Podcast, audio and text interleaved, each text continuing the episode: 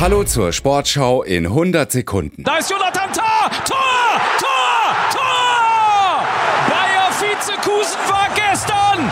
Jetzt ist Bayer Megakusen! Bayer Leverkusen steht im Halbfinale des DFB-Pokals. Nationalspieler Jonathan Tah köpfte gegen den VfB Stuttgart in der 90. Minute das 3 zu 2. Ja, es fühlt sich ähm, brutal gut an in so einem Spiel, wo man wirklich sagen muss, dass wir einen Gegner hatten, der uns sehr, sehr viel Probleme gemacht hat. Stuttgart lag sogar zweimal in Führung, erst durch ein Tor von Anton, später von Fürich. Doch Andrich und Adli erzielten jeweils den Ausgleich, ehe Tar für die Entscheidung sorgte. Nach Düsseldorf und Kaiserslautern steht also auch Leverkusen im Halbfinale.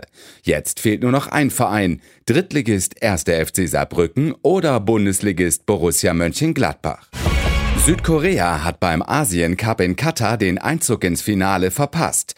Die Mannschaft des früheren Bundestrainers Jürgen Klinsmann unterlag überraschend Außenseiter Jordanien 0 zu 2.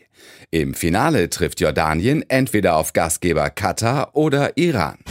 Und Boris Becker hat nach knapp vier Monaten die Zusammenarbeit mit dem dänischen Tennis-Jungstar Holger Rune wieder beendet.